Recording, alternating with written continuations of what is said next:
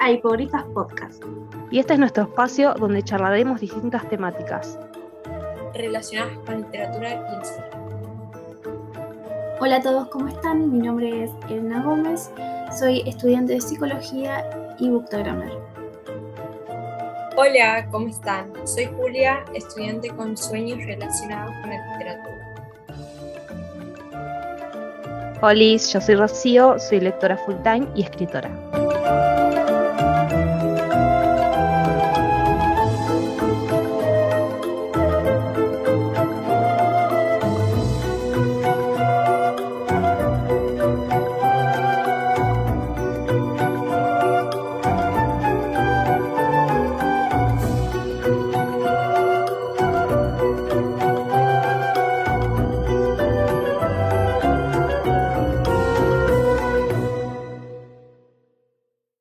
Hola chicas, ¿cómo están? Hola Cami, ¿cómo estás? Bien. muy bien. Con mucho calor. Con mucho, calor. Sí, bastante calor. Horrible. No, encima acá, eh, donde yo vivo, se prendieron fuego los pastos y, estuvo humo y era horrible, no se podía ni respirar. Sí. sí, sí, por mi casa lo mismo ojalá eso mitigue un poco. Sí, no, por acá creo que. Bendita lluvia. Pero bueno. Vamos a bailar, hay que bailar. que le el cuchillo en la tierra. ¿O era para que no llueva el cuchillo en la tierra? Era para que llueva. Ah, bueno. Hay que clavar un cuchillo en la tierra. La de la brujita. bueno, hola a todos. Bueno, hoy en el primer capítulo que van a tener de las hipogrifas podcast vamos a hablar sobre eh, un tema que está muy en boca de todos, que tiene mucha polémica, opiniones contrapuestas y un montón de cosas, que es sobre la inclusión. Eh, ya sea en la literatura, en el cine y en la misma cultura. Eh, Cami, vos dijiste que tenías unas definiciones que te gustaría compartir. Sí, en el tema de la inclusión, como decía Elena, es un tema que todavía está en boca de todos, siendo que ya deberíamos como bajar ciertos decibeles y, sentarnos a hablar de lo que deberíamos hablar y por eso estamos en este espacio. Yo encontré, porque siempre se habla de la inclusión, y esto también me llamó mucho la atención, que se habla desde eh, el lado pedagógico y se olvida que también la inclusión está en la literatura, en los, en los trabajos que cada uno tiene. Trabajos hablo de ir a trabajar, a ver si alguien te puede dar un, laburo, siendo que tenés eh, alguna discapacidad, porque la inclusión también no solamente está hablado desde la comunidad LGBT, sino también vamos a hablar sobre la inclusión de eh, diferentes capacidades. Entonces, podemos eh, concluir de que la inclusión es mi mirada o la mirada de todos sobre mí mismo y los demás. O sea, la mirada que nosotros vamos a tener de los otros va a definir lo que somos. Entonces tenemos que empezar a ver que hay un otro que es diferente a mí. Entonces, reconociendo estas diferencias es como nosotros vamos a cambiar las cosas. Entonces, cuando nosotros hablamos de inclusión, también hablamos de que vamos a cambiar también nuestra mirada. Entonces, vamos a hablar de que deberíamos tener estas inclusiones en todas las aristas. Nosotras vamos a hablar de la literatura y del cine, pero tiene que estar en todos lados, digamos, de nuestra vida. Eh, la verdad que la exclusión en, la literatura viene desde muchos siglos, siendo que se habló de todo esto. Es eh, histórico. Podemos hablar, es histórico, es histórico y es cultural. Ya hablaremos eh, más a detalle eh, sobre diferentes eh, definiciones un poco más, más, más, fuertes, digamos, pero viene ya históricamente, ¿no? Es esta falta de participación de estas personas por esta falta de lo que se dice una capacidad o carencia social yo lo encontré como carencia social. Carencia social es cuando no te aceptan por lo que realmente sos. Entonces te excluyen, ¿no? Y esto empieza a ser un problema, porque empieza a, generarse las prohibiciones y los tabús. No sé si escucharon de, de esto lo que es tabú, que ahora Sí. está. Sí, sí, El no tabú viene por- hablar, de lo que no se permite hablar. Por lo mismo, por la exclusión, ¿no? Claro. El tabú es la prohibición de decir y de hacer, ¿no? Y también viene del lado de la prohibición. Por el lado de la prohibición tenemos un montón de que hablar. Libros prohibidos tenemos un montón. Hasta el día de hoy Hasta el tenemos día de esos- Hasta el día de hoy tenemos marcados estos libros que son prohibidos. Eh, lo peor que creo históricamente fue, bueno, la quema de libros de los nazis. O sea, eso fue, es- ya es un tema de exclusión cu- cultural, ¿no? Sí. Eh, y bueno, acá llegamos nosotras en este espacio hermoso que creamos para con ustedes, público, para hablar de la inclusión y también podemos llegar a hablar de la memoria, porque ya que hablo de los nazis, tenemos que hablar de que cuando se volvieron a publicar libros donde incluían diferentes etnias, diferentes partes de la historia que se borraron, por ejemplo, el genocidio armenio, ¿ustedes escucharon alguna vez? Sí, sí, sí. Sí, Bueno, no se habla tanto como el, el genocidio eh, creado por los nazis, por ejemplo, ¿no? Entonces, que se traigan a- al día de hoy libros como el libro de los susurros, por ejemplo, que habla del genocidio, también a- estamos hablando de la memoria, la justicia y la inclusión. Y también, ya estamos hablando del tema, ¿no? Podemos traer ese mismo caso a, la Argentina, cuando estuvo el- los militares y eh, la prohibición de, de ciertos libros con ciertas ideologías, incluso en la música o en el arte, que se prohibían ciertas cosas por no considerarlas, ¿cómo decirlo?, apropiadas según sus ideas totalmente horribles y que en la historia de nuestro país fue, ¿cómo decirlo? Eh, una tragedia cultural que eh, hasta hoy en día nos intentamos recuperar y que igualmente trajo todo este el tema de la dictadura, ¿no? Trajo un montón de, de consecuencias, algunas incluso eh, positivas para el arte y la literatura. Bueno, eso, ¿no? Sí, Eh, sí, obvio. sí, los militares al creerse superiores, es como que eso de, del tema de las ediciones, al arte, a la literatura, al comunicarse también, porque no dejaban que los ciudadanos eh, puedan comunicarse con, con esa libertad, digamos. Sí, Sí, y también hubo un retraso generacional con esto. ¿Por qué? Por ejemplo, mi mamá nació en 1961, creció en la dictadura. Y muchas veces yo le he sacado temas tipo lo que pasaba en el mundo en, el año, a finales de los 70, y mi mamá se quedaba, me miraba como diciendo, ¿qué, ¿de qué me estás hablando? ¿entendés?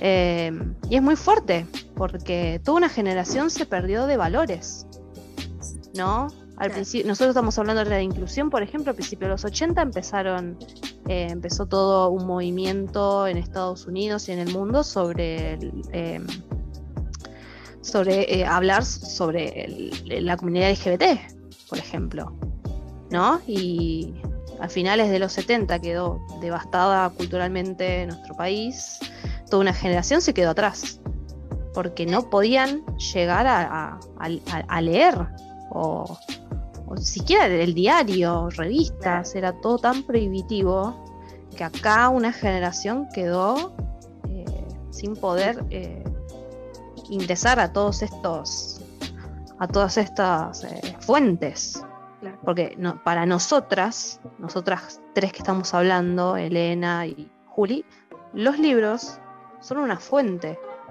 fueron una fuente inevitable de todos esta, de todo este movimiento también y para muchas personas que por ahí nunca habían leído entonces eh, está, está bueno que, que metamos también eh, este, este tema de la dictadura acá. Sí, igual yo voy a hacer una acotación. eh, No viene al caso de la inclusión, pero sí me parece como importante decirlo. Que eh, muchas veces hablamos sobre los movimientos eh, sociales estadounidenses en pos de los derechos de la comunidad LGBT, pero esto, eh, el movimiento en, la Argentina empezó incluso mucho tiempo antes que fueran las revueltas de Stonewall. esto si quieren podemos hablarlo en, en otro capítulo, pero fueron, si no me equivoco, en 1975, el 3 de noviembre. Por eso es que en Argentina se celebra eh, otra fecha, el Día del Orgullo, porque no, no rememoramos la fecha internacional del orgullo, sino más bien la creación de este movimiento que eh, empezó en los 70. Bueno, ya que estamos hablando de fechas históricas, a mí me pareció, eh, yo quería buscar para agregar a este capítulo, quería buscar principalmente cuál fue el primer libro y por ahí quería arrancar. ¿Cuál fue el primer libro que tuviera algo de inclusión? Puede ser LGBT o de capacidades diferentes. ¿Por qué no se dice discapacidades? Esto es muy importante, eh, me lo aclararon muchas veces, eh, yo estudiaba en un profesorado, me, aclararon que ya no se dice discapacidad, sino capacidades diferentes. Es bueno que los términos queden pactados de esta manera. Entonces, se me hizo bastante difícil porque algunos me mostraron solamente los del siglo pasado.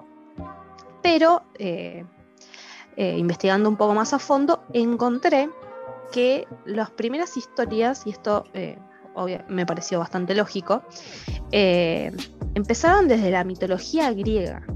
O sea, nosotros hemos visto películas y hemos leído también libros donde, por ejemplo, eh, hay personajes gays en, la, la, mitología, porque ellos tenían, primero que otra sociedad, o sea, la discriminación y la, homofobia y todo esto viene culturalmente. Ellos en su cultura no tenían.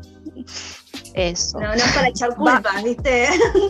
Claro. No, no. Eh, sí. ah. Iglesia. no, sí, totalmente. Pero viene desde siglos atrás. Por ejemplo, hay una mito de que Zeus eh, posee un, amante de Troya que se llama Jamínedes.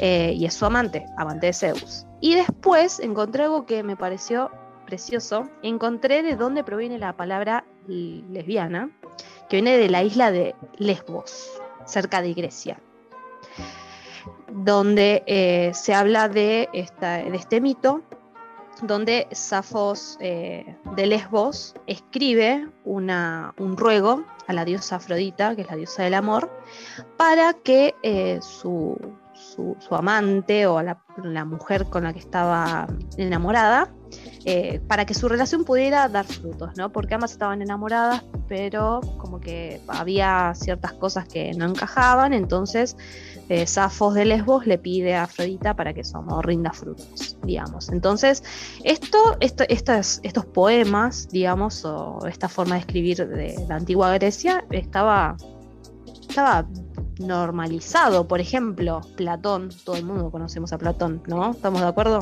Sí. Platón decía que ella, que ella era una musa, o sea, la tenía como una musa. Las musas eran las hijas de Zeus. Eh, para él era una musa, entonces, guau, está, estamos hablando de Platón. Platón admiraba a una mujer en ese momento, o sea, hasta este, hasta este siglo no pasó. O sea, estamos hablando de 2000 para atrás años. Entonces, es muy interesante eh, ver estas diferencias culturales, ¿no?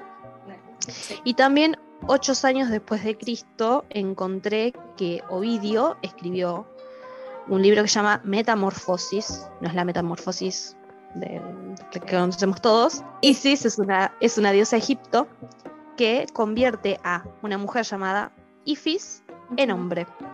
¿Por qué? Porque la madre no quería que naciera mujer. Entonces dijo, si nace mujer la mato. Entonces su padre decide, claro, decide em, por recomendación de Isis criarlo, criarla como si fuera un hombre, ¿no?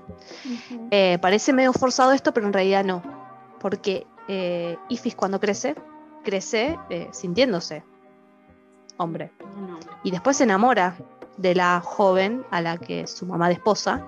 Entonces le ruega, va al templo de Isis y le ruega, por favor, que, haga algo para. porque ella, eh, eh, tenía miedo de que su amante no la aceptara. Entonces Isis la convierte en hombre. Entonces ahí vemos un, vestigio de, esto de la, de la transexualidad, por ejemplo, ¿no? Y de el querer. Pues al principio parece que es forzado, pero en realidad no. Ella realmente quiere eh, pasarse a, ser hombre, digamos. Eh, después, entre ese siglo y. Bueno, antes de que sigas, puedo sí, sí, sí, sí, Volviendo a la mitología griega, eh, que podemos hablar sobre el, mito de Aquiles y Patroclo y cómo es que hasta hoy en la actualidad, o si vieron la película de Troya de que actúa um, Brad Pitt y no sé qué más, de Orlando Bloom, eh, y por ahí si fueron en la escuela les mostraron mitología griega y hablaron sobre el mito, generalmente cuentan que eh, Patroclo y Aquiles eran muy buenos amigos. Y realmente... Excelentes amigos. Eran, eran, unos excelentes amigos, pero eh, también fueron pareja. Eh, y, de paso puedo recomendar el, el, libro de Madeline Miller, que habla sobre esto, que me parece buenísimo. Pero eh, cómo es que también pasó de las personas que eran... Hablas del libro de la canción de Aquiles, ¿verdad? Claro, ese libro. Eh, ¿Cómo es que las personas... Leanlo y agarren pañuelitos, gente, por favor. Sí, por favor. Ay, qué eh, bueno, les decía que era eh, tipo cómo se invisibilizó a las personas, especialmente Aquiles, que es eh, literalmente la personificación de la masculinidad y cómo es que al pasar los años decidieron que la personificación de la, del hombre, de la fortaleza, de, todo eso, tenía que, eh, no podía ser homosexual tenían que ocultarlo. Entonces en la historia fueron haciéndolo, bueno, Patroclo era su muy buen amigo, y, como algo que si ya les saben el mito, realmente no es spoiler del, libro de, la canción de Aquiles, pero el verdadero... Si un libro salió hace 10 años, no es spoiler. Y esta es una mitología griega, así que no vas a hacer spoiler de nada. claro. Podés contarlo. Claro. Eh, el verdadero talón de Aquiles, que es el gran mito que ay, le le pegaron una lanza en su talón, en realidad lo que realmente pasó fue que mataron a, Patroclo y se le decía el talón porque él siempre estaba atrás de Aquiles. Entonces, cuando él muere, él se desmorona totalmente y eh, pierde toda su fortaleza y, su vida, porque él era su alma gemela, su, su pareja, su amor, y eh, cuando lo pierde, pierde, bueno, el, sentimiento de, vivir. Y cómo es que después pasó a ser, bueno, literalmente el talón de Aquiles, eh, para que no parezca algo muy homosexual, ¿no? Claro. claro.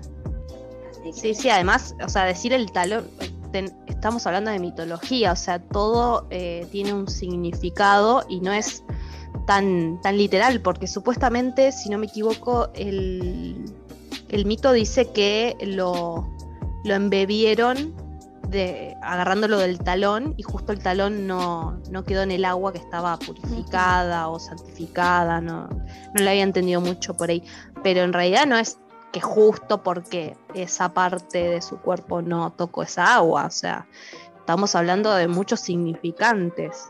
Eh, y en este caso es lo que nos estás diciendo vos. Ustedes leyeron eh, Cazadores de Sombras. Sí. sí. Bueno, en, este, en esta saga nos hablan de que el primer cazador de sombras se llamaba Jonathan que tenía una amistad, como está Patroclo y Aquiles, con David, y que ellos se terminan separando en un momento de la guerra, ¿no? O sea, no vamos a hacer spoiler de la saga, eh, pero ellos se tenían, y eso se, entiende mucho en la, en la primera eh, precuela, que es los orígenes de los cazadores de sombras, se entiende porque es, como que se hace un, un, traslado, digamos, de la historia de Jonathan, cazador de sombras, y David, su amigo. Eh, con eh, los personajes principales que son eh, James y Clary. James y. Ah, en la primera, James y el amigo era, ¿no? Eh... Sí, James y. Mm. Shem. No, Shem, Shem y, William. Ah, James es el, el, hijo. Shem es James eh, y William es William. Entonces se entiende como el cariño que se tenían ellos dos eh, eh, en, esta trilogía. O sea, es, un, es un, una, para mí es una, un amor, ¿cómo, se le dice? Un poliamor. Yo no voy a hablar. Es un poliamor terrible, terrible. Eh, porque esa amistad trágico también, porque, por ejemplo, yo recuerdo que cuando leí la, parte que más me, me, partió el alma es que eh, Will le dice a Shem que era una parte de su alma y que él iba a sobrevivir porque sin una parte de él iba a morir.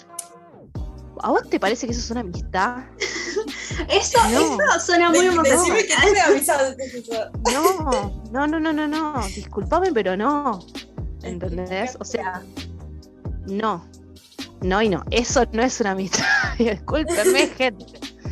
Y que los dos querían dejar a, a su amor para que el otro pudiera amar tranquilamente, eso también, eso, eso, ya es de otro mundo, ¿entendés? Yo lloré la trilogía completa porque digo, no puede haber personas más amorosas, o sea, no existen directamente, pero bueno, a lo que iba es que em, William, que es eh, un personaje que lee bastante, habla sobre Jonathan, cazador de sombras, y también si vamos a la Biblia, y cito, en la Biblia dice que cuando David estaba huyendo, por fin Jonathan se arma de valor y se declara. Aconteció que cuando él hubo acabado de hablar con Saúl, el alma de Jonathan quedó ligada con la de David y que él amó Jonathan como a sí mismo. Esto está en Samuel 18.1, para quien quiera saber. Después dice, y Saúl le tomó aquel día y no le dejó volver a casa de su padre pero a David y a Jonathan les dio igual. Hicieron un pacto Jonathan y David porque, él le amaba como a sí mismo. Samuel 1, 3. Y después a lo que digo yo, que se pone más picante, dice, se quitó el manto que llevaba y se lo dio a David y otras ropas suyas, hasta su espada, su arco y su tabalar Angustia tengo por ti, hermano mío, Jonathan, que me fuiste muy dulce, más maravilloso me fue tu amor que el amor de las mujeres. ¿Qué me van a decir ustedes sobre eso? A ver, quiero ver. Esto está en la Biblia, gente. Vayan y léanlo, está en la Biblia, después les dejo link. Entonces, también en la Biblia tenemos estos eh, rastros, porque se fueron editando, obviamente, o se tomó diferente o sea, o, acciones se tomaban diferentes por la, por la censura, el tabú. Eh, y a ver, eh, en ese momento se decían somos amigos, ¿no? Era, es una amistad bastante fuerte. Claro, como la canción esta, ay, ¿cómo se llama esta la, la cantante que dice mm, eh, Roommate eh, No sé si saben qué canción estoy hablando. No. No, bueno, espero que alguien me entienda. Espero que alguien me entienda. No, ahora del público. Ah. Si alguien del público lo sabe, comenten. no sé si en Spotify se puede comentar, pero bueno, comenten. Sí, sí. Em, no, y antes se decía, bueno, somos, somos amiguis. Tipo, no sé si ustedes vieron la película también Atlantis. También pasa lo mismo, para mí. Perdón, pero para mí pasa lo mismo con los, con los viejitos, con el, con el abuelo del Ah, protagonista. la- sí, re, re. O sea, ¿vos te parece que le vas a pagar una excursión a la mismísima Atlantis porque se lo prometió al amigo? No, para. No, bueno. Y que después dice que le se dieron un beso en la boca. Y hay una foto de eso. Se dieron un beso en la boca. No. Eso no es amistad. Maldición. amistad, chicas. Igual ahí medio que Disney, viste, quiso jugar con las cartitas, porque si no, no hubieran agregado las fotos. Sí, sí, sí. Así que. Así que bueno. eh, como estábamos hablando, eh, estamos hablando mucho de mitología, pero me pareció importante que, que hablemos de esto. ¿Por qué? Porque es como. No encontré nada desde la metamorfosis de Ovidio, que eso es del siglo 8 después de Cristo, hasta 1928 no encontré nada. Entonces, ahí me suena catolicismo de, de vuelta. A mí me suena censura de, de muchos siglos. Y me parece muy, muy significativo que no haya podido encontrar nada. Y si alguien, vuelvo, del público, sabe de algún libro de, las, de estas épocas, digo, desde el siglo VIII después de Cristo hasta 1900, que me lo tiré porque yo no encontré nada. El primer vestigio que encontré de uno de los primeros libros que se, se hablaron sobre inclus- eh, inclusión LGBT, eh, eh, LGBT más, es Orlando. No sé si escucharon hablar de este libro de Virginia Woolf o si hablaron. O se Conozco escucharon la autora, pero no, no conocía el libro. Ujú. Sí, el libro es, estamos hablando sobre, eh, bueno, se dice, en esa época se decía travesti, ¿no? Ahora hablamos de tra- transgénero, eh, transexualidad. En este caso es trans, eh, transexualidad. Es un poco fa- eh, de fantasía, ¿no? Sí. ¿Por qué? Porque el personaje de este Orlando supuestamente es, eh, es un sirviente de la corona de Isabel I. O sea, supuestamente de, de Isabel I, ¿no? Sí. Eh, pero se habla de que es el sirviente de una corona. Que él está, eh, bueno, eh, esperando a, a que su relación con, con una mujer eh, también diera frutos, qué sé yo, y después resulta que un día la mujer se aleja y él entra en crisis, digamos, y dice, bueno, me tomo el palo acá porque la verdad no doy más, y se va a Turquía. ¿no? Y un día, después de haber estado 10 días dormido, se despierta como mujer, así, se despierta como mujer, ¿no?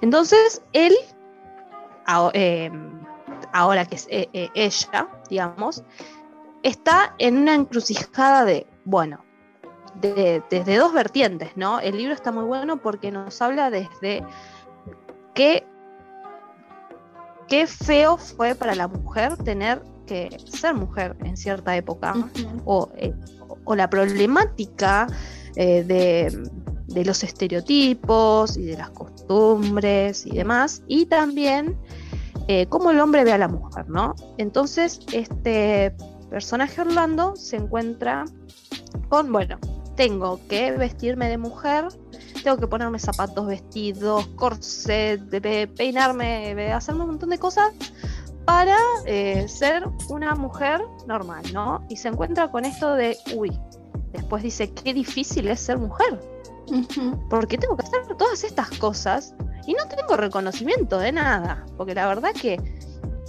hago todo este quilombo para nada, y esto es un cambio de paradigma muy bueno porque, o sea, ya él se está poniendo en el lugar de la mujer. ¿no? Él sigue sintiéndose hombre, pero tiene que hacer como que es mujer, ¿no? Entonces esto ayuda a que eh, un personaje pueda entrar, digamos, a, pe- a- a ponerse en los zapatos y en el lugar de la mujer de ese momento. Después él, bueno, eh, pasan tres siglos, o sea, sí, él vive tres siglos, y después se termina convirtiendo. Él decide ser mujer, él lo decide.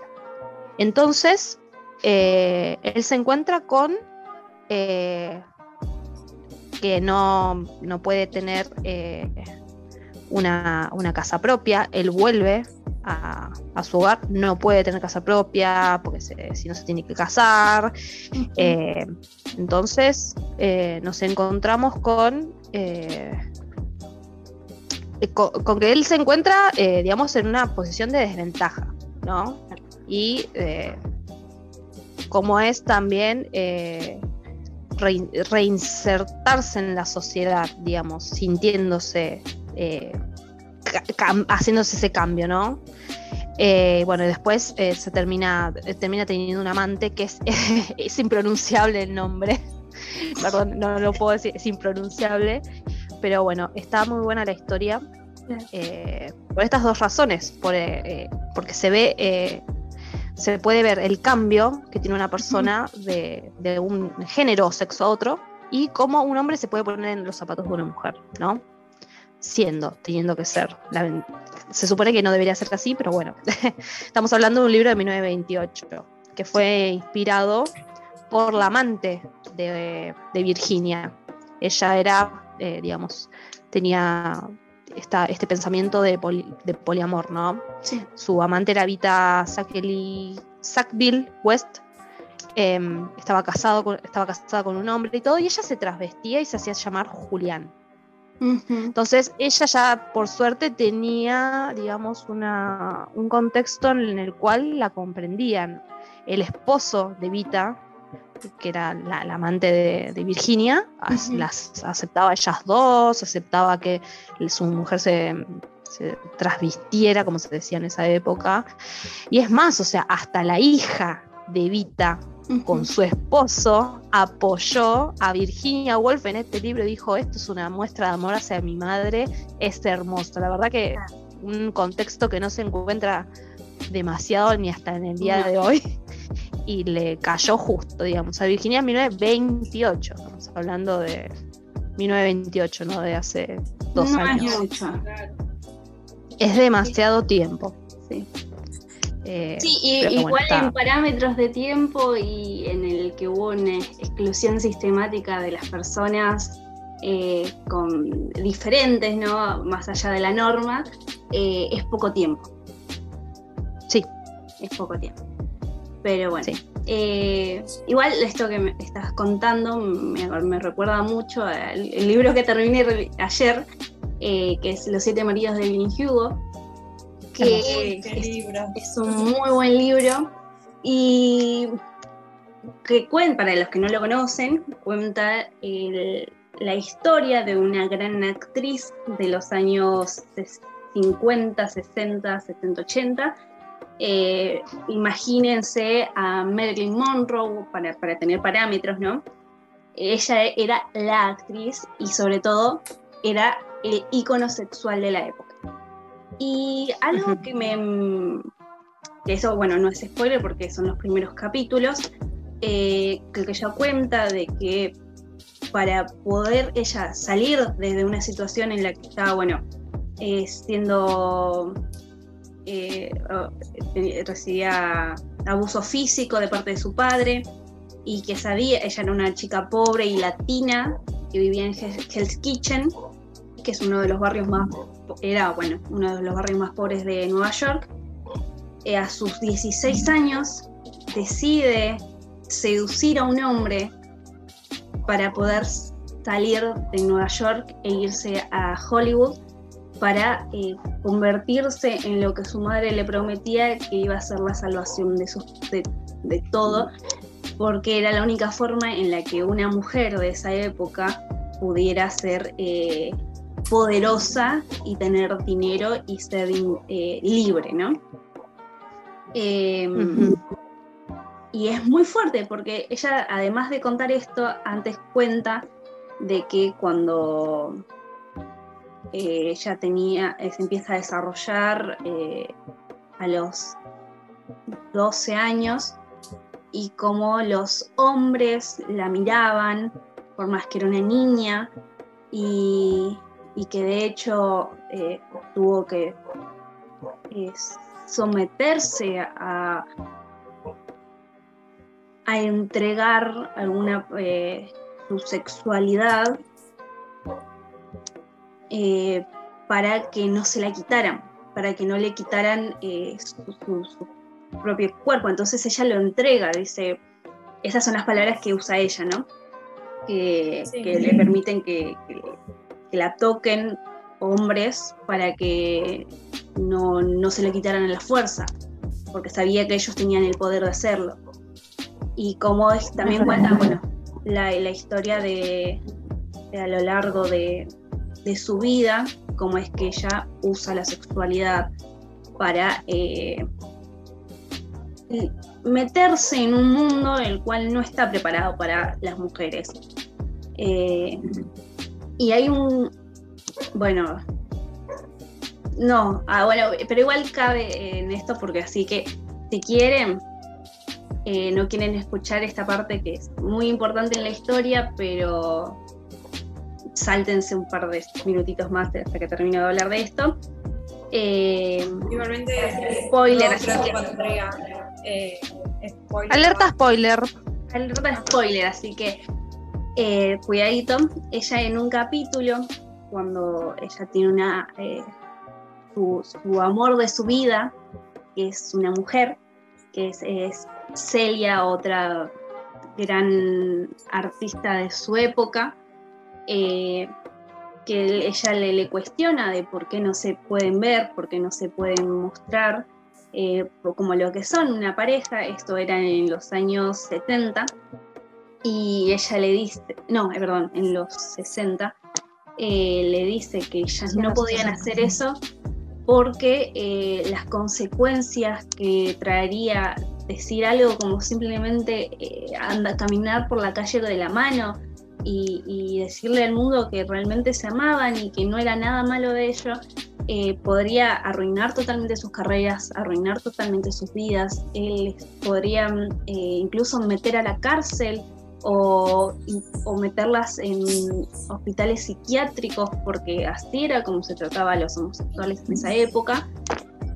Y, y como es que ella ingenia un plan con tal de esconderse porque no, se le permitía ser como era.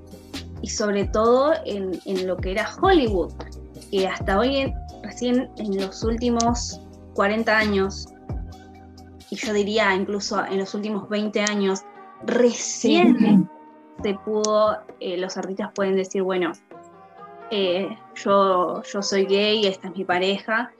E incluso hay, hay otros artistas que no pueden hacerlo porque viven en un closet, pero no porque ellos se meten ahí, porque no por las industrias, por las industrias que, los meten ahí adentro, porque porque tienen un público específico que que no es acorde a lo que ellos son. Por ejemplo, lo que le pasaba a, a Evelyn era que su público, quien realmente supuestamente la veía con otros ojos o llamaba la atención para las taquillas, eran hombres, porque ella se la describe como una mujer con bastantes pechos y demás. Entonces, ella estaba obligada a utilizar esa parte de su cuerpo, vamos a decir obligada entre comillas, porque es la lo único que llamó la atención de, estos productores para que la contrataran. Porque si no, no la hubieran visto, la hubieran pasado por, por otra cara bonita. Claro, o sea, ella era pobre, no era una mujer adinerada que podía entrar a la industria por, por, por, otro lado. E incluso. Pagando teniendo contactos. claro. Eh, Entonces, hablando también de esto, de que ella eh, eh, además era latina, que ella tenía la piel un poquito más morena y como para entrar en, Hollywood dejó su apellido, cambió, tuvo que cambiar su nombre y su apellido para, para no ser, ¿cómo era? El, Herrera creo que era el apellido que tenía ella tuvo que cambiarlo para que estuviera acorde a eh, lo que quería Hollywood, que era una mujer blanca, una mujer blanca y heterosexual, eh, y cómo es que ella tuvo que dejar de lado eh, esa parte tan importante de su vida, que eran sus propias raíces, su propia cultura y, de dónde ella había venido. Claro, su origen. porque el, Hollywood no, no, le interesaba tener a una, una mujer latina. eso también entra dentro de la inclusión. Muchas veces vemos eh, en la mayoría de las películas y series. lo mismo le pasó, perdón, eh, lo mismo le pasó a Marilyn Monroe, por ejemplo. Eh, muchos dicen que Marilyn fue la aspiración de, de, la, de la escritora. Eh, no, se no se sabrá nunca, pero bueno, eh, por ejemplo, Marilyn Monroe es un nombre terrible, pero en realidad ella se llama Norma Mortenson, se llamaba Norma Morte Mortenson. Y no era un nombre como supuestamente tan fuerte como para, como para la industria. O sea, hasta el nombre se tenían que cambiar. O sea, las actrices, como también se han tenido que cambiar escritoras su nombre para poder publicar. Claro. ¿Cómo es? Eh, James, el nombre, ni siquiera sé el nombre, eh, JK Rowling, porque así es como la conocemos todos, pero ella tuvo que esconderse bajo sus iniciales para. Eh, ¿Cómo es? Joan, Joan. Joan. Joan, Joan. Que, que es la escritora más relevante de los últimos 20 años y no conocemos su nombre. Claro. Decimos podemos decir, podemos decir lo que queramos sobre la vida personal y sus opiniones que deja eh, Jane, eh, pero eh, algo que no podemos negar es esto, que fue invisibilizada de, de su de la industria, del mundo, de, su propio nombre para, para poder publicar, que incluso por ser mujer no la, eh, rechazaron en 20 editoriales. Sí. Es el libro más vendido de, de, la historia, después de, de la Biblia. Sí, es un montón. Casualmente. Eso es verdad. Sí. Sí, y creo, creo, y corríjame si me equivoco, creo que la eligieron porque la historia le había gustado a la hija de un editor. Sí, esa fue así. Uno de los editores de la editorial. Que para colmo era uno de los editores que supuestamente eran, viste, esos e-, editores recién contratados, eh, que trabajan en turno en noche. En esa época hablo yo, no sé si ahora es igual. Eh, que trabajaban en turno noche, no le había prestado la atención, me parece que la hija o el hijo o alguien cercano a él como que empezó, como la hija empezó a ojear y dijo, no, esto está re bueno, qué sé yo, y bueno, ahí salió. Pero... Sí, no fuera por esa niñita, probablemente no se hubiera publicado eh, Harry Potter. No, y bueno, lo mismo ha pasado con las películas. uno de los directores, el, el primer director, digamos, que gracias a él ha salido, digamos, Potter y la piedra filosofal. Eh, él no quería hacer una película sobre ese libro, pero la hija de él lo ha leído y los sobrinos, y gracias a eso, digamos, eh, él ha decidido llamarla a la autora y ponerse en plan, digamos, para atrás ya que estamos hablando de las películas eh, de JK, eh, también podemos hablar de que cuando tienen que hacer películas, y ya que estamos hablando también de inclusiones, también incluyen mal. Eh, también estábamos viendo el tema de los Oscars. Las nominaciones. Las nominaciones. Y tenemos una tela para cortar por ahí. Ya que estamos hablando de películas, eh, también investigamos un poco acerca de la gran controversia, que yo no tenía idea, pero Elena eh, lo trajo a la mesa y lo va a traer a la mesa hoy, sobre eh, la inclusión en las películas para las nominaciones de los Oscars. Claro. Pongamos sí, o sea, parece que por, por medio de, fuertes protestas que hubieron hace un par de años eh, en contra de los Óscares y por, por la misma razón también hubo una, ¿cómo se dice esto? Eh, un boicot y por lo tanto no se presentan, no se presentaron, por ejemplo, los Golden Globes hace unos días atrás, eh, que era el tema de la representación en la pantalla y la inclusión. Que uno de que pusieron una cierta reglamentación para que se aplique dentro de dos años ahora, ya estamos en 2022, así que en el 2024, que es para que, bueno, se, tengan ciertas cuestiones y fuerce también a los autores y a los directores, productores y a la industria misma a que si quieren un Oscar eh, deben ser más inclusivos. Es básicamente eso.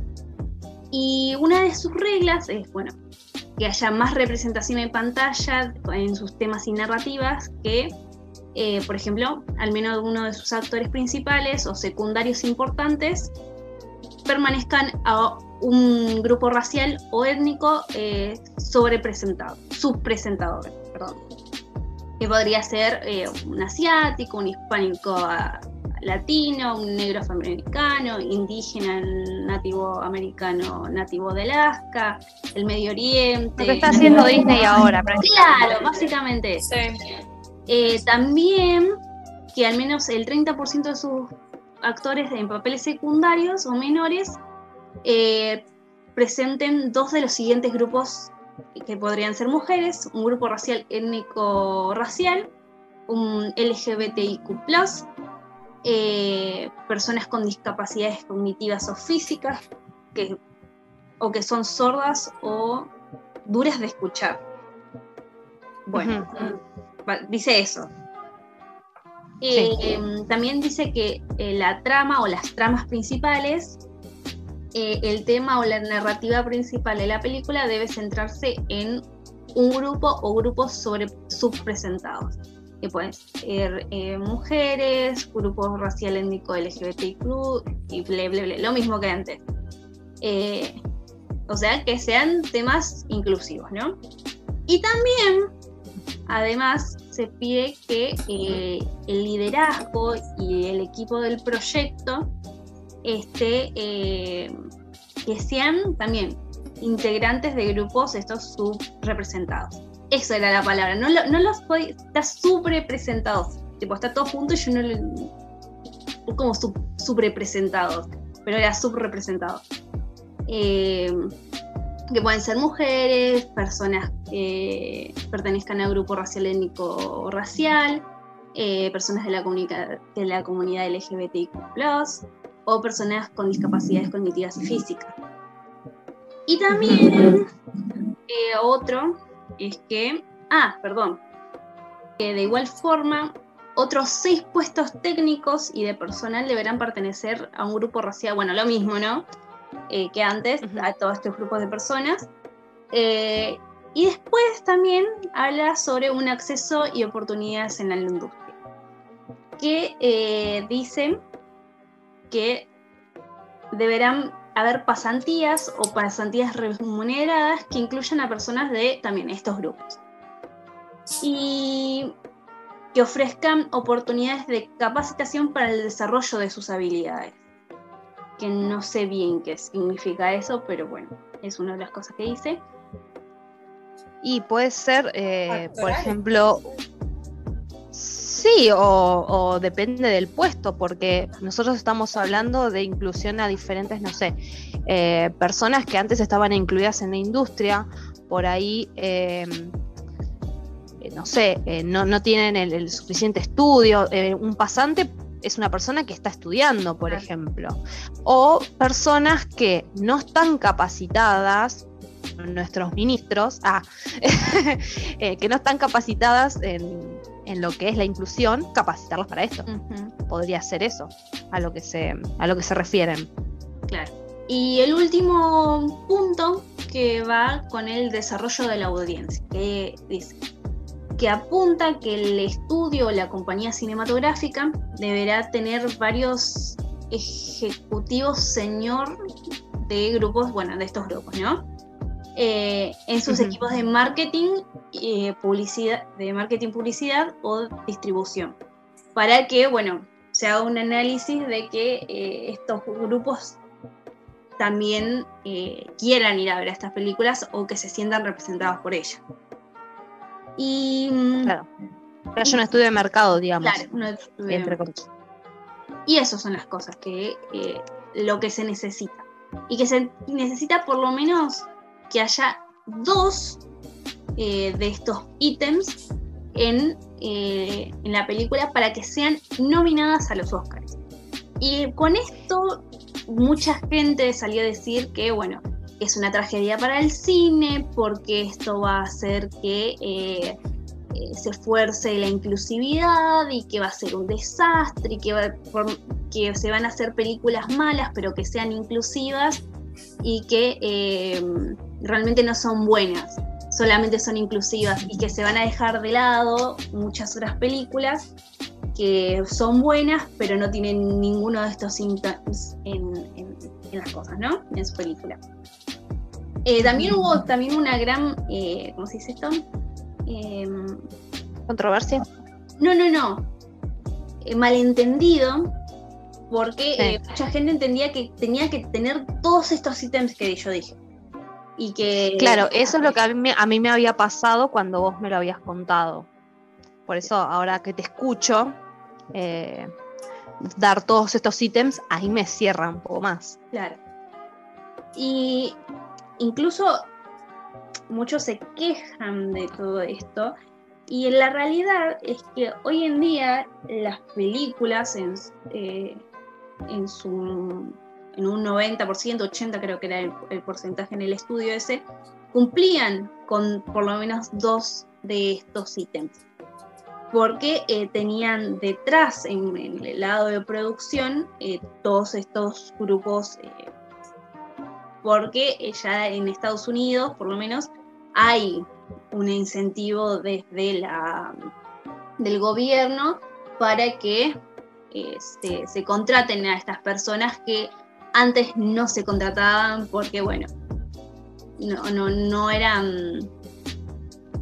No eran lo que se quería, que sean blancos, eh, heterosexuales y, sobre todo estadounidenses. Como muchos europeos del norte, ¿no? Que esto no, significaba que a, a, estos puntos significa que va a haber unas eh, malas películas, porque si ya hay películas buenas teniendo todas estas cosas, eh, porque no lo habrían si le exigimos al 100% de las producciones que cumplan con esto, si es que quieren el Oscar, ¿no? Si no lo quieren y quieren hacer lo que quieran, bueno, sigan contratando a, la misma gente de siempre. Claro, cada, cada uno puede hacer su obra de lo que se le encante. Después, si vos querés tener un premio, y bueno, vos tenés que, que aferrarte a lo que es la cultura, porque lo que no estamos entendiendo, lo que no entienden ciertas personas, es que el mundo está cambiando y ciertas cosas que son culturales tienen que cambiar con el mundo, a la par, la literatura, el cine, que es lo que llega a todo el mundo. Hay eh, este problema de, la exclusión, de la inclusión, de la xenofobia, ya lo estamos queriendo sacar de la mesa de una vez por todas, ya estamos cansados. Entonces, una producción cultural que llega a todas las personas tiene que ser inclusiva, mínimo en la producción, en la dirección, dándole trabajo a personas que estuvieron, eh, como me dijiste vos, semi... Eh, eh, subrepresentadas. Subrepresentadas. O sea, porque no me estás diciendo que todos estos ítems tienen que estar en una película, porque a mí me parece que ya sería un poco extremo, porque o, o, no la van a cumplir o sí, la van a cumplir mal, porque no van a poder estar en todos lados, ¿no? Eh, pero empezar por ahí. Si vos tenés una producción inclusiva, si tenés eh, trabajadores que eh, son de diferentes etnias, de diferentes capacidades, tenés diferentes puntos de vista antes de hacer la película. Y ahí la película va a ser inclusiva, por sí sola, porque tenés una producción lista para eso. Gente capacitada, que estudia el mercado. Entonces, por ahí las películas al principio van a ser malas, ¿entendés? Por ejemplo, yo me acuerdo de una que yo dije, bueno, eh, eh, intentó ser inclusiva, pero no sé a dónde quisieron llegar. No sé si la viste que se llama Tolger en, Ah, en- sí. en Netflix. Sí, sí, sí. O sea, quisieron agregar como una inclusión extraña de una chica que medía casi dos metros. Y la verdad, le salió mal. Vamos a decir También la verdad. porque eligieron, por ejemplo, específicamente en el caso de Talgar, que eligieron a una actriz que es literalmente el, el canon de, belleza actual. En el modelaje es el tipo, el estándar de chica que se busca, en las películas también. Una mujer alta, rubia, flaca, eh, con ciertos rasgos que, que era la norma. Y como que quisieron decir, bueno, la gente alta también sufre. Y quedó raro. No, no Claro, sé. es que en realidad la habían contratado a ella porque no sé si alguna vez eh, vieron ustedes eh, Dance Moms. Sí. Está, eh, bueno, ella, ella eh, era parte del equipo. Sí, sí. eh, bueno, y la echaron por eso, porque era demasiado alta. En un momento no, pero después cuando se empezó a desarrollar, la echaron del equipo porque era demasiado alta. Entonces Netflix dijo, bueno, vamos a tomar a esta chica que tuvo una controversia con la mina esta que hacía de Dance Mom y vamos a agregarla como que, ah, bueno, la gente alta también sufre discriminación. Mira, esta la echaron del equipo de, de las bailarinas. Y pero la verdad en la película no lo reflejaste eh, bastante bien. O sea, no buscaste una historia para reflejar eh, Esta problemática. era. Claro, sí, o sea, no lo hiciste bien. Eso ya es diferente a lo que estamos Claro. hablando, ¿no? Ya. No, no lo llamaría inclusión forzada, pero es inclusión mal Una hecha. mala inclusión. Es mal hecha. Claro. No es mala inclusión, es inclusión, pero es mal, digamos. Después tenemos obviamente las inclusiones forzadas, ¿no? O sea, Claro. totalmente. Eh, la verdad que en el momento que he salido y que ha sido todo así, una explosión de gente, porque, eh, era una de las películas, creo que se dio en el 2019, que más se hablaba. La verdad que a mí no me llamaba la atención en, en ese momento. Entonces, eh, creo que ahora tengo que ver apenas terminemos de- el capítulo, y bueno. Pero, Sí, sí. Es, es, es- es bueno para, para tomar diferentes puntos de vista, ¿viste? Las películas buenas, las películas malas, hay que verlas todas. Sí. Sí. Yo me vi la, trilo- yo me vi la trilogía del stand de los besos eh, solamente para... no. Ah, no, solamente me vi la uno porque de ahí no, no bancaba más. So- solamente porque es como, eh, es tan mala que es buena. Eso lo dice mi, mi mejor amigo eh, Jorge, que es el nuestro, eh, el, el que hizo nuestra portada, el, el, el hipogrifo. Él, él ilustró nuestro hipogrifo. eh, Jorge Saucedo. Eh, él dice, em, es tan mala que es buena. Él dice todo el tiempo eso. Entonces, la última vez vimos eh, Crepúsculo y nos sacamos ya las... ya, ya se nos pasó la época de criticar Crepúsculo, no nos salió. La verdad, nos colgamos mirando la- todas las películas No, bueno, embelesados, pero no- pero bueno. Pero no puedes comprar el crepúsculo con el stand de los Era No, otro contexto. Son otro, aparte de otro contexto, la película en sí, el cómo está guionada, el cómo está eh, grabada, planificada, es otra cosa, ¿entienden? Entonces es como que Crepúsculo es como, no sé, a mí me ha gustado las veces que las he visto. No te digo que es mi película favorita, pero es una película que la volvería a ver, digamos. En cambio, el Star Besos no, la he visto una vez y literal no he querido seguir viendo la segunda ni la tercera por esa razón, de lo mal que estaba, no sé si de lo mal que estaba guionado o grabada o planificada, sino que más que nada por el- lo que se trataba también, como muy cliché. Prefiero leerlo que leerlo, literal. Es un desastre en toda su, en su totalidad. Lo Pero mismo bueno. After, pero bueno, eso es otro tema. Eh, Este es otro tema. Eso, eso, eso para otro capítulo, digamos. Sí, sí, sí. After, tengo, tengo un capítulo entero para hablar de After. Esperen un capítulo. Quédate tranquila que vas a poder a- a a- hablar así. Sí, ya va a llegar, obviamente. Eh, hoy tenía como otra opinión porque yo pensaba, bueno, entonces va a terminar siendo forzado, lo van a hacer mal. Y ahora me pongo a recapacitar y digo, bueno, que lo hagan mal. que lo hagan mal hasta que lo hagan bien. Bueno, seguíamos hablando de, hablando de las películas. Eh, también nos encontramos con la pregunta, o la pregunta que me hago yo es, a veces es inclusión forzada o es racismo y xenofobia. Hay veces que yo la verdad mm, leo ciertos comentarios, más que nada en las redes sociales, ¿no? Que es donde encontramos eh, todas estas... Eh, la, controversia siempre se hace en redes sociales. Siempre se hace en redes sociales, porque la verdad que eh, críticos del cine eh, nadie lee en esta época ya. siempre, se leen, eh, siempre se leen eh, reseñas de, youtubers, tiktokers, instagramers y de ahí sacamos todas nuestras opiniones, ¿no? por ejemplo, nos encontramos con más que nada Twitter. Twitter es el centro de, todo el... De las opiniones polémicas. Ah, sí. sí toda la, mierda acumulada en un tazón la tenés en, Twitter. No te vas a aburrir nunca. No les, encima no les importa, tipo, bueno, no. estoy dentro de Twitter, ¿no? Pero como que no les importa eh, el cómo lo ven los demás, sino que ellos lanzan la bomba como si nada y agárrate como podés, Después que ellos se agarren como puedan cuando se Claro, el mismo spoiler. Te van y te dicen el spoiler mientras dicen la crítica. ¡Ah! Dios.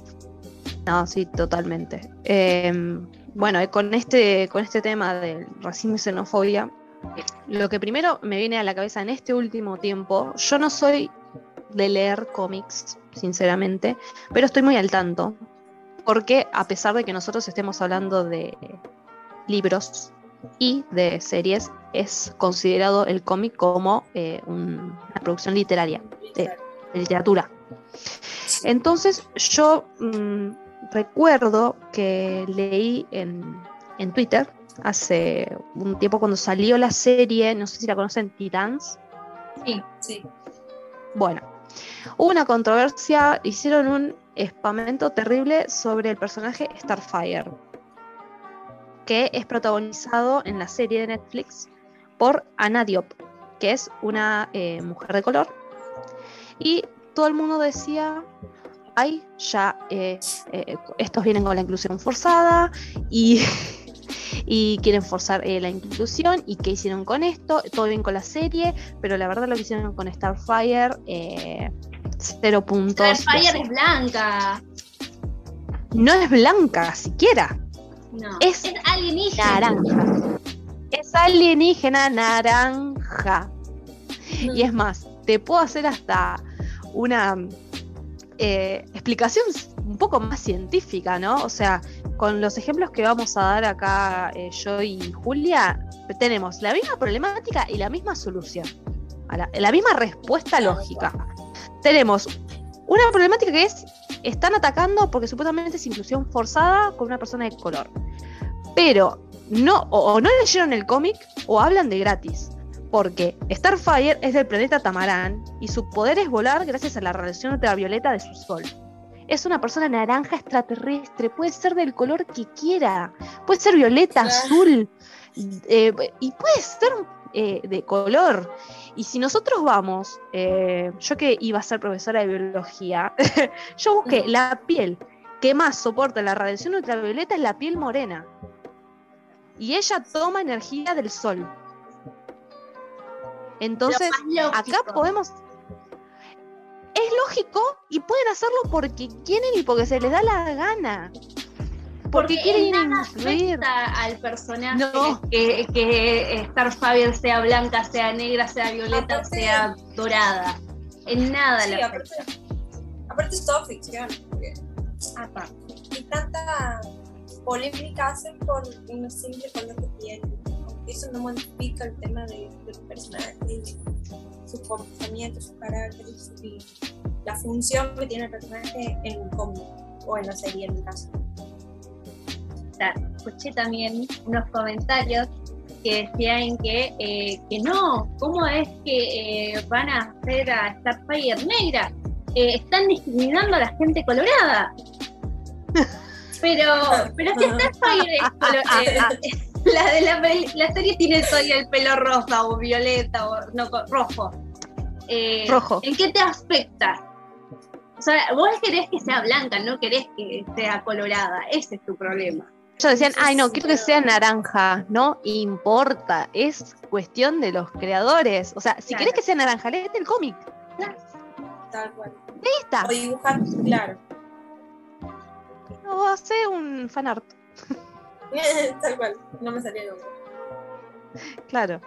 El otro ejemplo, que ya esto es, es otra adaptación, y vuelvo, es la misma problemática, la misma solución.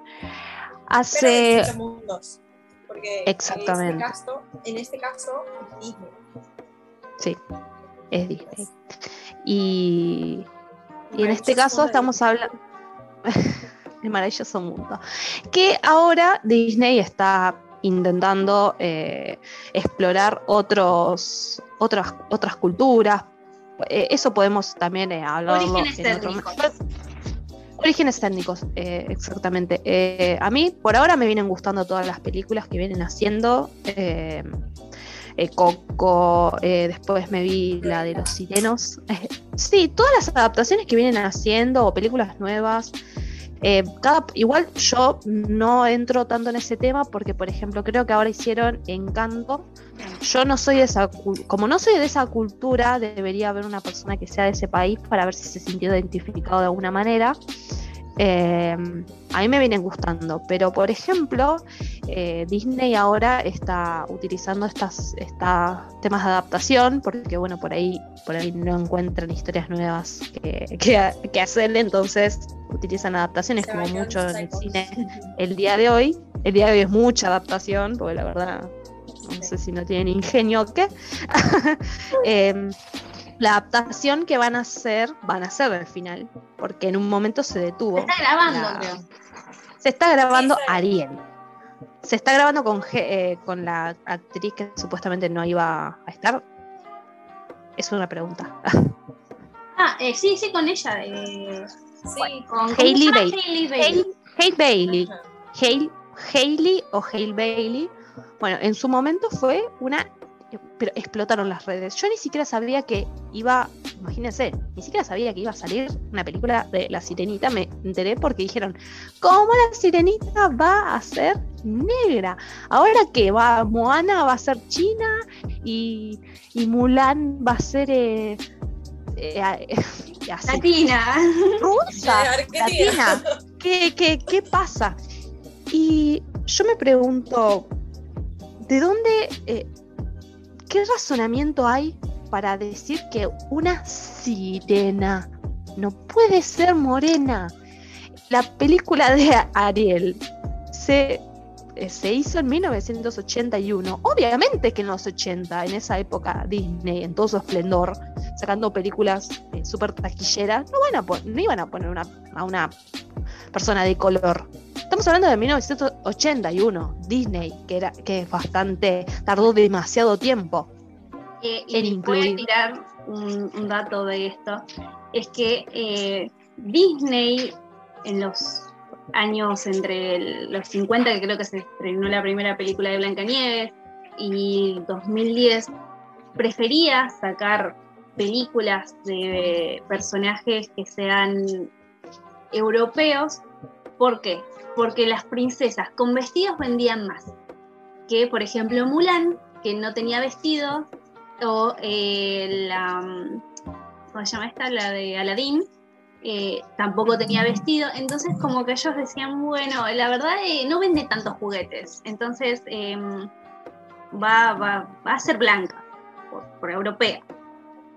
Y por eso tampoco es que decían hacer como, bueno, eh, personajes de otras series y mucho menos personajes negros. Y, y cuando tuvimos a, a, ¿cómo se llama esta? La de la princesa y el sapo, que tenía ella dos hermosos vestidos de princesa europea. Terrible. Bueno, sí. Terrible que se hable de marketing en este, en estos casos, ¿no? Porque también podemos llegar a excusar a Disney diciendo no, pero ellos eran una empresa y lo único que querían era vender. hasta que se dieron cuenta que las películas influían culturalmente. Es que tenían un público O sea, muy chico. Ah, hablando de eso, eh, me gustaría hablar de algo que a mí me pasó. Yo, por ejemplo, eh, tengo la piel bastante morena, ¿no? Eh, no soy blanca y mi hermana sí lo es. Entonces, cuando vos ves representación en, en las películas en el cine, y yo veía que todas las princesas y todos los personajes que eran canónicamente lindos eran blancos, yo en, mi mente yo decía, yo no soy linda porque no soy blanca. Y, y muchas veces, incluso en nuestra misma cultura, a veces eh, se usa mal y racistamente el sos una negra bonita, sos eh, eh, una morenita linda y como que si fuera morena no- podría no ser linda, ¿entendés? Como que alguien, no sos mi blanquita linda, nadie le dice eso. Claro, como que hay morenos, eh, morenos lindos y morenos feos. Claro, Claro, es como señalar de que sos lindo, ¿Quién es lindo y quién es feo cuando sos moreno? Claro. claro, pero eh, sos Malísimo. moreno, o sea, claro. obvio. No, muy Y malo, me imagino lo difícil. sí, sí. Eh, y recién ahora está- estoy viendo lo que es la representación, especialmente en el mundo de la animación, que es algo que yo consumo mucho. Por más que tenga 20 años, consumo muchísimo lo que es la animación. Y, y veo que recién ahora, por ejemplo, el personaje de Catra, que es de Shira, que bueno, es un, un gran serie de, que habla de inclusión y de representación, véanla. Eh, después tenemos que yo, Steven Universe, em, ¿qué otras más? Eh, esta de The Old House, que también la protagonista es latina, que se, se llama Luz Noceda. O sea, Mm. eh, que recién ahora vemos protagonistas que son, y no son lo estereotípicamente latino, porque generalmente cuando uno eh, veía en las películas, en las series, eh, incluso en los mismos libros, eh, personajes latinos eran personajes con estereotípicos como el, el latino narcotraficante, la, la latina voluptuosa y llamativa, eh, y así, miles de ejemplos. La que baila la que baila. bien, más y todas esas cosas. Claro. Claro. Por eso mismo Ricardo Darín había eh, no había aceptado una película en Estados Unidos porque querían mostrarlo como eh, si fuera traficante mexicano. Él decía, ¿por qué tengo que ser traficante mexicano? O sea, simplemente por ser eh, de Latinoamérica ya soy mexicano y soy... Un narcotraficante. Sí, entonces dijo, no. Y el, el conductor, que no me, no me recuerdo ahora quién era, le dice, pero ibas a ganar un montón de plata. Y él dice, ¿a costo de qué? ¿A costo de que se siga eh, fomentando este, este estereotipo de mierda? No, Claro, Y no lo dejar aceptó. atrás, digamos. no, y retomando un, un poco lo, lo que había dejado, ¿no? Eh, vo- volví a, a estos estereotipos de, bueno, mujeres blancas, eh, la sirenita era blanca, eh, eh, Blancañe- Blancanieves, más Ah, blanca no puede ser. Volvemos a Blancanieves. Blancanieves ahora va a salir una película donde la protagonista, también un live action, donde la actriz es eh, el- eh, mexicana, creo, perdón, puede ser que sea colombiana, no recuerdo bien, pero bueno, es latina. Y eh, la que va a ser de la madrastra malvada es eh, Gal Gadot, que es una mujer israelí que tiene la piel más morena, ¿no? No es tan blanca. Y todos, Ah. no, ¿cómo Blancanieves va a ser morena si se llama Blanca? Y se llama Blancanieves porque es igual a la nieve, o sea, no entiendo. Y todos estaban así enloqueciendo, igual que lo que hicieron con Ariel. Puede ser, puede llamarse Blancanieves porque por cualquier otra cosa. Claro. O sea, no se llama. Blanca cara, Blanca piel. O sea, se llama Blancanieves. que- Puede ser una referencia directamente a la nieve y en cómo la, la película está Porque nació ambientada en, ese en día. invierno también. Claro. o porque nació ese día, un día, un día de, de- de De, nieve. mucha nieve, claro. Claro. O sea, ay, porque tenía la piel blanca como la nieve. Y bueno, No. también podía haber nacido en, en la nieve, o porque lo primero que dijo fue nieve, la primera palabra de ella fue nieve, cualquier cosa. O sea, eso depende del creador y de los ojos también de la persona que vaya a ver la película, porque a ver, tenemos gente como nosotras que decimos, no cambia de nada al personaje, o sea, el- la, la importancia del personaje es la, cómo piensa, lo que hace, cómo resuelve los problemas y cómo trata a los demás. ¿Qué importa si se ve eh, si está en silla de ruedas, si es blanco, negro, eh, eh, asiático, Si es ruso, ciego, si europeo. es sordo, sí, claro. Claro, Y, o y sea, si no es neurotípico, o sea. ah, claro, exactamente. Y, y- y más que nada, da, no, o sea, nosotros entramos en, en- en este estado de bronca, porque por ejemplo, en el, en el primer eh, ejemplo que di de Starfire, es una marciana, una, una extraterrestre, y alguien es una sirena, gente, no existen las sirenas. Entonces puede ser del color de vuelta. Puede ser gris, blanca, horripilante, como la, la muestran en muchos libros actuales a las Sí. sirenas, porque viven en el fondo del mar. ¿Entendés? No, es Son imposible que se vean así, Claro. científicamente, ¿no? Entonces puede ser. Claro. Claro, son otra especie además. Son, son semi-humanos, sí, pero.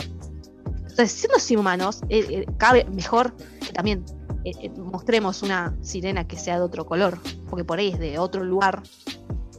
Claro, en- nada. en- en geográficamente, digo. Y claro, es cuestión de separar ficción y realidad, la verdad. Y de no tener la cabeza tan cerrada. Es como que Sí. abrir los panoramas, ver el cambio que está habiendo, porque no es lo mismo de 1800 y moneda que ahora en el 2021, 2022, ¿cierto? Que estamos en el 2022, todavía no caigo.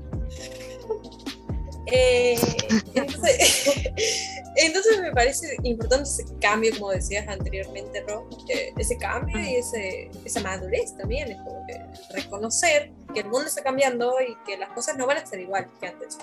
Entonces, es como que acompañar el cambio y eh, seguirlo y aceptarlo, ¿entiendes? Por más que no te guste, o- puede ser que no te guste, sí, pero es cuestión de aceptar ese cambio y eh, respetarlo también. Porque Exactamente. no significa que no te guste, lo vas a ir a criticar o lo vas a ir a, a- a tratar mal, digamos, sino que si no te gusta, todo bien, tu opinión, pero no vayas por un lado de De la que violencia. perjudique a los demás, claro. Porque eso perjudica. En el caso de las live action, perjudica a los actores, que capaz que se sienten excluidos por esas eh, circunstancias, digamos, que la sociedad les está diciendo que está mal y que no debería ser así.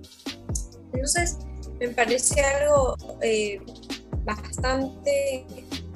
eh, a mí, como persona, me dolería si me dirían así. Entonces, como que ponernos en lugar Yo no me imagino también. lo que debió pasar esa pobre chica. Sí, esa pobre chica y todas las personas que estén dentro del cine que las hayan criticado de esa manera, ¿entienden? Triste, la verdad. Lo que nos falta todavía también, También. porque eh, Sí, Eh, no, nosotros aprendemos- hablamos, estamos hablando acá de, de inclusión, eh, hablando de temas de diferentes etnias, de diferentes, eh, de la, hablando de comunidad, pero también todavía falta mucho recorrido en, en el tema de, de las capacidades diferentes, como también venía hablando Elena, ¿no? que en el cine también se tiene que incluir eh, personas con, capa- con capacidades diferentes.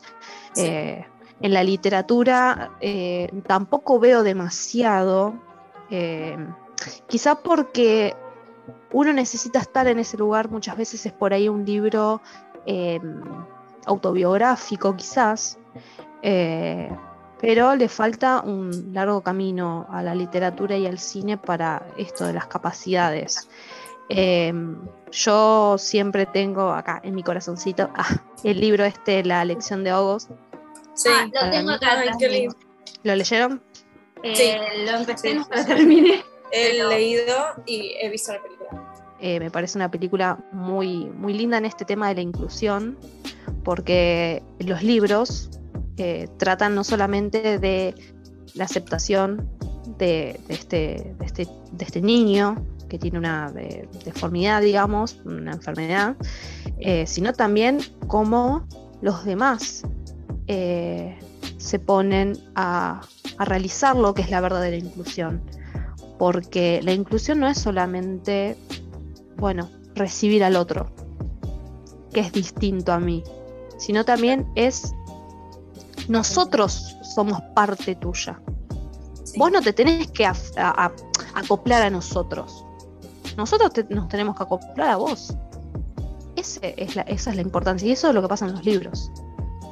Cómo eh, ciertas personas eh, encuentran choqueante esta, esta situación y bueno, les cuesta, pero se rompe la barrera. Entonces es, muy lindo, es muy inclusivo en esto de, las, de las capacidades o de personas diferentes.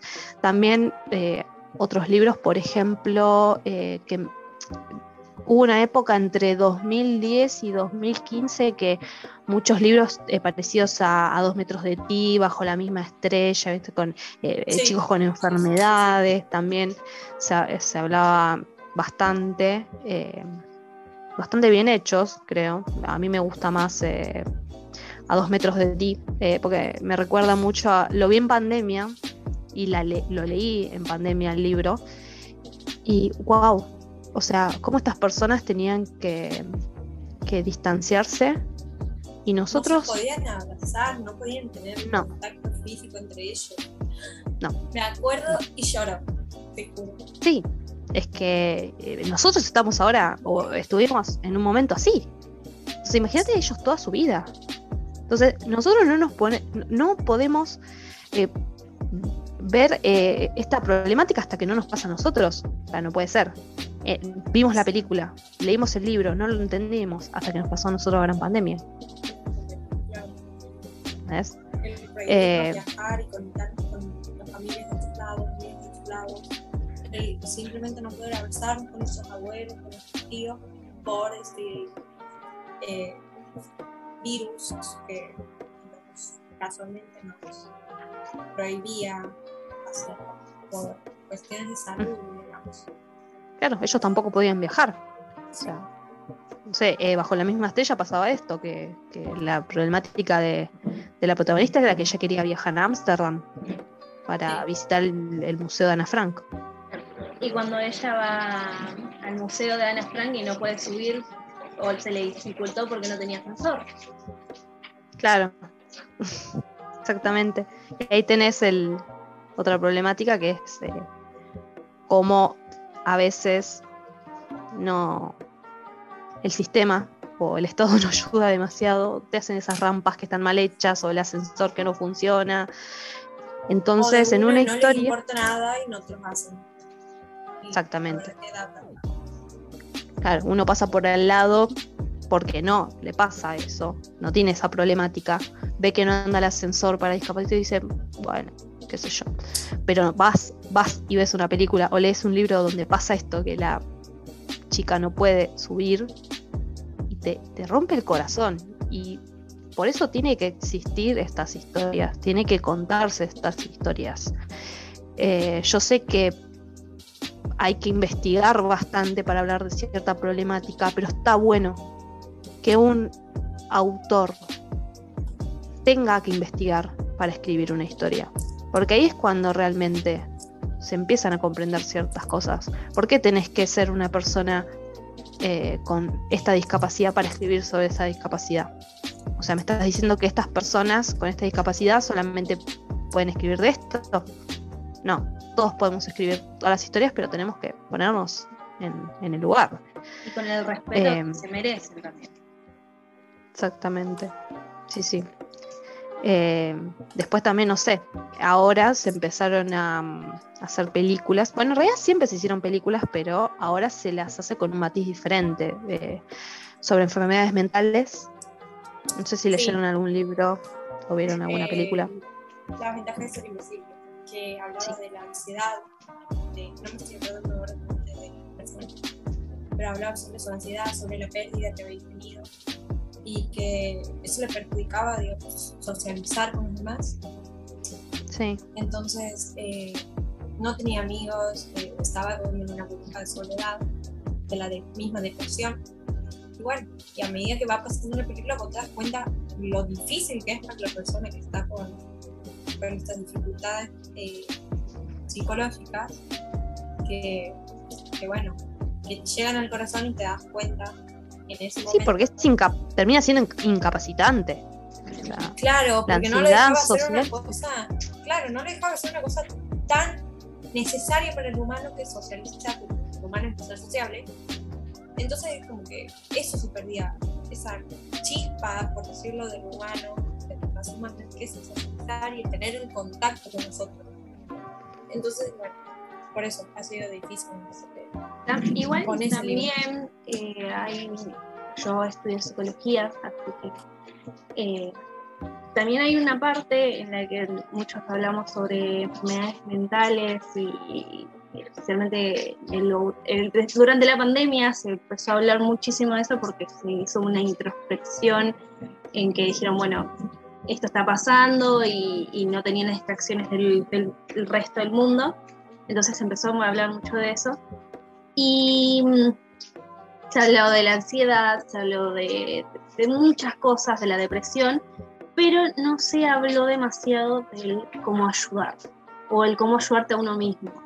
Se hablaba de, eh, bueno, esto pasa así, pero bueno, ¿qué hago con, con, esto que me estás diciendo si no sé qué hacer con ello? Y yo imagino que las personas que pueden estar escuchando eh, pasen por una situación como esta o tengan algún familiar o amigo que esté pasando también por esas mismas cosas y que realmente no sepa qué hacer porque no tiene las herramientas. Y creo que también es algo que es necesario empezar a hablarlo y a compartirlo. Eh, y, la mejor herramienta que tenemos como sociedad en la actualidad son los medios de comunicación y eh, el cine, la literatura, las películas, etcétera. Las televisiones actualmente es el medio más importante porque es lo que tenemos al mayor acceso. Así que eso, ¿no? Eh, como también hay que apuntar para ese lado. Mostrar otras realidades es importante, pero sí también verlas, cómo incluirlas dentro de nosotros, porque bueno, sí, llega un punto en el que vemos estas historias como el otro, ¿no? El otro le pasa estas cosas, pero no lo vemos como algo que, por el otro, ¿no? Que le pasa esto, pero no, no logramos... Terrible trueno. Sí, está re lloviendo. Sí, boluda. No, es que ese trueno está diciendo, por favor, incluyan o tiro el Sí, re, re, re. Y bueno, que es también importante usar estas herramientas para mostrar esta otra parte que es sumamente importante y necesaria. Claro, también para dejar de estigmatizar, porque también lo que yo lo que yo vi y me pasó cuando leí un, libro en específico que se llama Mensajes en las paredes del baño, no sé si lo conocen. Escuché de él, pero no, no, sé ni siquiera de qué trata. Eh, se trata de, un joven, un chico que tiene esquizofrenia y está probando una eh, medicina nueva, es experimental, ¿no? Eh, él lo que tenía era, que cuenta en el libro en primera persona, eh, sus diferentes visiones, ¿no? Em, él tenía, por ejemplo, una chica que decía que era como, como una chica que siempre meditaba, que era muy paz y amor, digamos. Después tenía como unos tres, que eran tres guerreros. Eh, después decía que tenía un adolescente que era bastante extrovertido y demás. Entonces él quería sacarse, eh, digamos, estas alucinaciones de encima porque supuestamente le molestaban, porque eran, obviamente, uno eh, dice, esta persona tiene esquizofrenia y uno piensa que ve cosas horribles, que ve fantasma, demonio, lo que sea, y este chico realmente no. Entonces él eh, por dentro se sentía enfermo y que realmente eso se lo tenía que sacar de encima. Pero ¿qué pasa? El libro se pone en el lugar de este joven y dice eh, cuál es, em, primero, por qué se desarrolla la esquizofrenia, no detalló. O sea, cuál fue el, inicio, digamos, de la esquizofrenia, ¿no? Pero mostró la, la importancia para ese personaje que esas alucinaciones estuvieran ahí. Y eso nunca, jamás lo escuché. ¿Por qué? Porque la, la chica que era sensible, que era como tipo meditativa, lo ayudaba a él a bajar un cambio. Los otros que eran los guerreros lo ayudaban a enojarse en los momentos en los cuales lo estaban molestando y muchos de nosotros a veces por ahí pasamos por alto eh, ciertas actitudes de otras personas o ciertos comentarios y dejamos pasar. No, este, estos, estas tres alucinaciones aparecían cuando a él lo estaban atacando.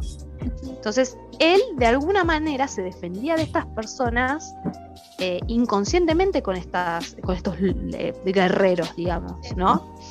Y después tenía al extrovertido que, por ejemplo, no sé, él conoció una chica, ¿no? Y él quería salir en una cita. Entonces aparecía este, este, esta alucinación y le decía, decile esto, decile lo otro, tipo como que lo codeaba, ¿viste? Entonces él, y, él iba y, se animaba a decir ciertas cosas a la chica. Entonces, nosotros jamás, pues yo jamás leí ni vi en ninguna película eh, para qué sirve, entre comillas, psicológicamente las enfermedades. O sea, ¿es, ¿son para molestar a la persona o son para sacarla de un pozo? ¿No? O sea, yo, por ejemplo, sufro o son una herramienta del subconsciente para ciertas son circunstancias. vos más que nada creo que, hablarán de esto en, la facultad, ¿no? O sea, es una herramienta del, del inconsciente para sacar afuera cosas o para ayudarte a vos en, tu vida. Y eso es lo que le pasaba a este personaje. Em, lo ayudaba. Y esto no lo vi nunca. Entonces está bueno que se hablen de diferentes enfermedades desde otras aristas. Sí, bueno, eh, volviendo a lo de la, esquizofrenia, ¿no? Eh, uno cuando piensa en esquizofrenia, y esto es, los, te lo agradecemos totalmente y lo digo con mucha ironía, a el cine, la literatura y muchos eh, de estos medios, que es que vemos, eh, imaginamos un esquizofrénico y vemos, pensamos en una persona violenta que va a querer matarnos a todos y que bla, bla, bla, bla, bla. Eh, o que muestran también, perdón, ¿no? Sí. Pero que muestran, por ejemplo, en los psiquiátricos, que la persona está atada entre sí con, no sé cómo se llama, maniatada. No sé sí, con arneses. Sí, con arneses, claro. Está atada, sí, que se mueve como diciendo como si está eh, con un demonio dentro. Y eso te da a entender las películas. sí. bueno, igual eh, lo, eso lo que decís vos eh, tiene una, una, raíz histórica sobre el manejo de la, la salud pública con las enfermedades mentales. Pero bueno. Por eso mismo es que a lo que iba yo es que en, la, en las películas, en la literatura y en los medios de comunicación, generalmente suelen usar una mirada bastante negativa, violenta y eh, dañina para este tipo de enfermedades, eh, porque lo muestran como algo como que si fueran, no sé, eh, malos, como que esta enfermedad te vuelve mala eh, o este, para no decir la enfermedad, sino esta, esta vivencia que tienen muchas personas. Y, y eso, ¿no? Hay que, hay que repensar y incluir desde una perspectiva menos violenta a, todo esto, la, depresión lo mismo, con todos los tipos de, padecimientos mentales o enfermedades mentales que eh, hay para ver desde otras perspectivas, porque siempre vamos a los medios de comunicación y la literatura siempre van a ser el principal medio por el cual absorbemos información y, eh, y vemos otras realidades y sin nuestra principal, ¿cómo decirlo? Nuestro principal medio de cual recibimos todo esto nos dice que son personas malas, eh, violentas, eh, dañinas, entonces se vuelve algo totalmente nocivo. Y bueno, ¿no? Eh, por eso es algo que se, debe cambiar y entra dentro de esto que es la, inclusión. Pero bueno. Bueno, creo que con esto podemos ir cerrando, ya creo que vimos bastantes eh, puntos de vista y opiniones también y ejemplos de lo que consideramos que es la inclusión y sobre esta inquisición que también se le hizo a, la literatura y el cine. Así que bueno, espero que les haya gustado mucho. Esto para nosotros fue una excelente experiencia. Eh, vamos a seguir haciendo capítulos, así que eh, síganos en nuestras redes, eh, que son las hipogrifas podcast, que pueden seguirnos en Instagram y TikTok. Y después podrán encontrar nuestro podcast y otro material también más en Spotify, Apple Podcast, Anchor, YouTube. En YouTube vamos a también hacer otro tipo de material. Tal vez no por ahora, pero sí tenemos muchas cosas planeadas, así que nos despedimos. Espero que hayan disfrutado de esto y pueden dejarnos por Instagram, que durante estos días vamos a estar dejando abierta una casilla de comentarios en, nuestras historias y también en nuestro post para que puedan comentarnos qué les pareció y también para que se unan a este debate y nos digan qué, qué, es lo que piensan, qué les pareció. Así que es. Espero que tengan un hermoso día.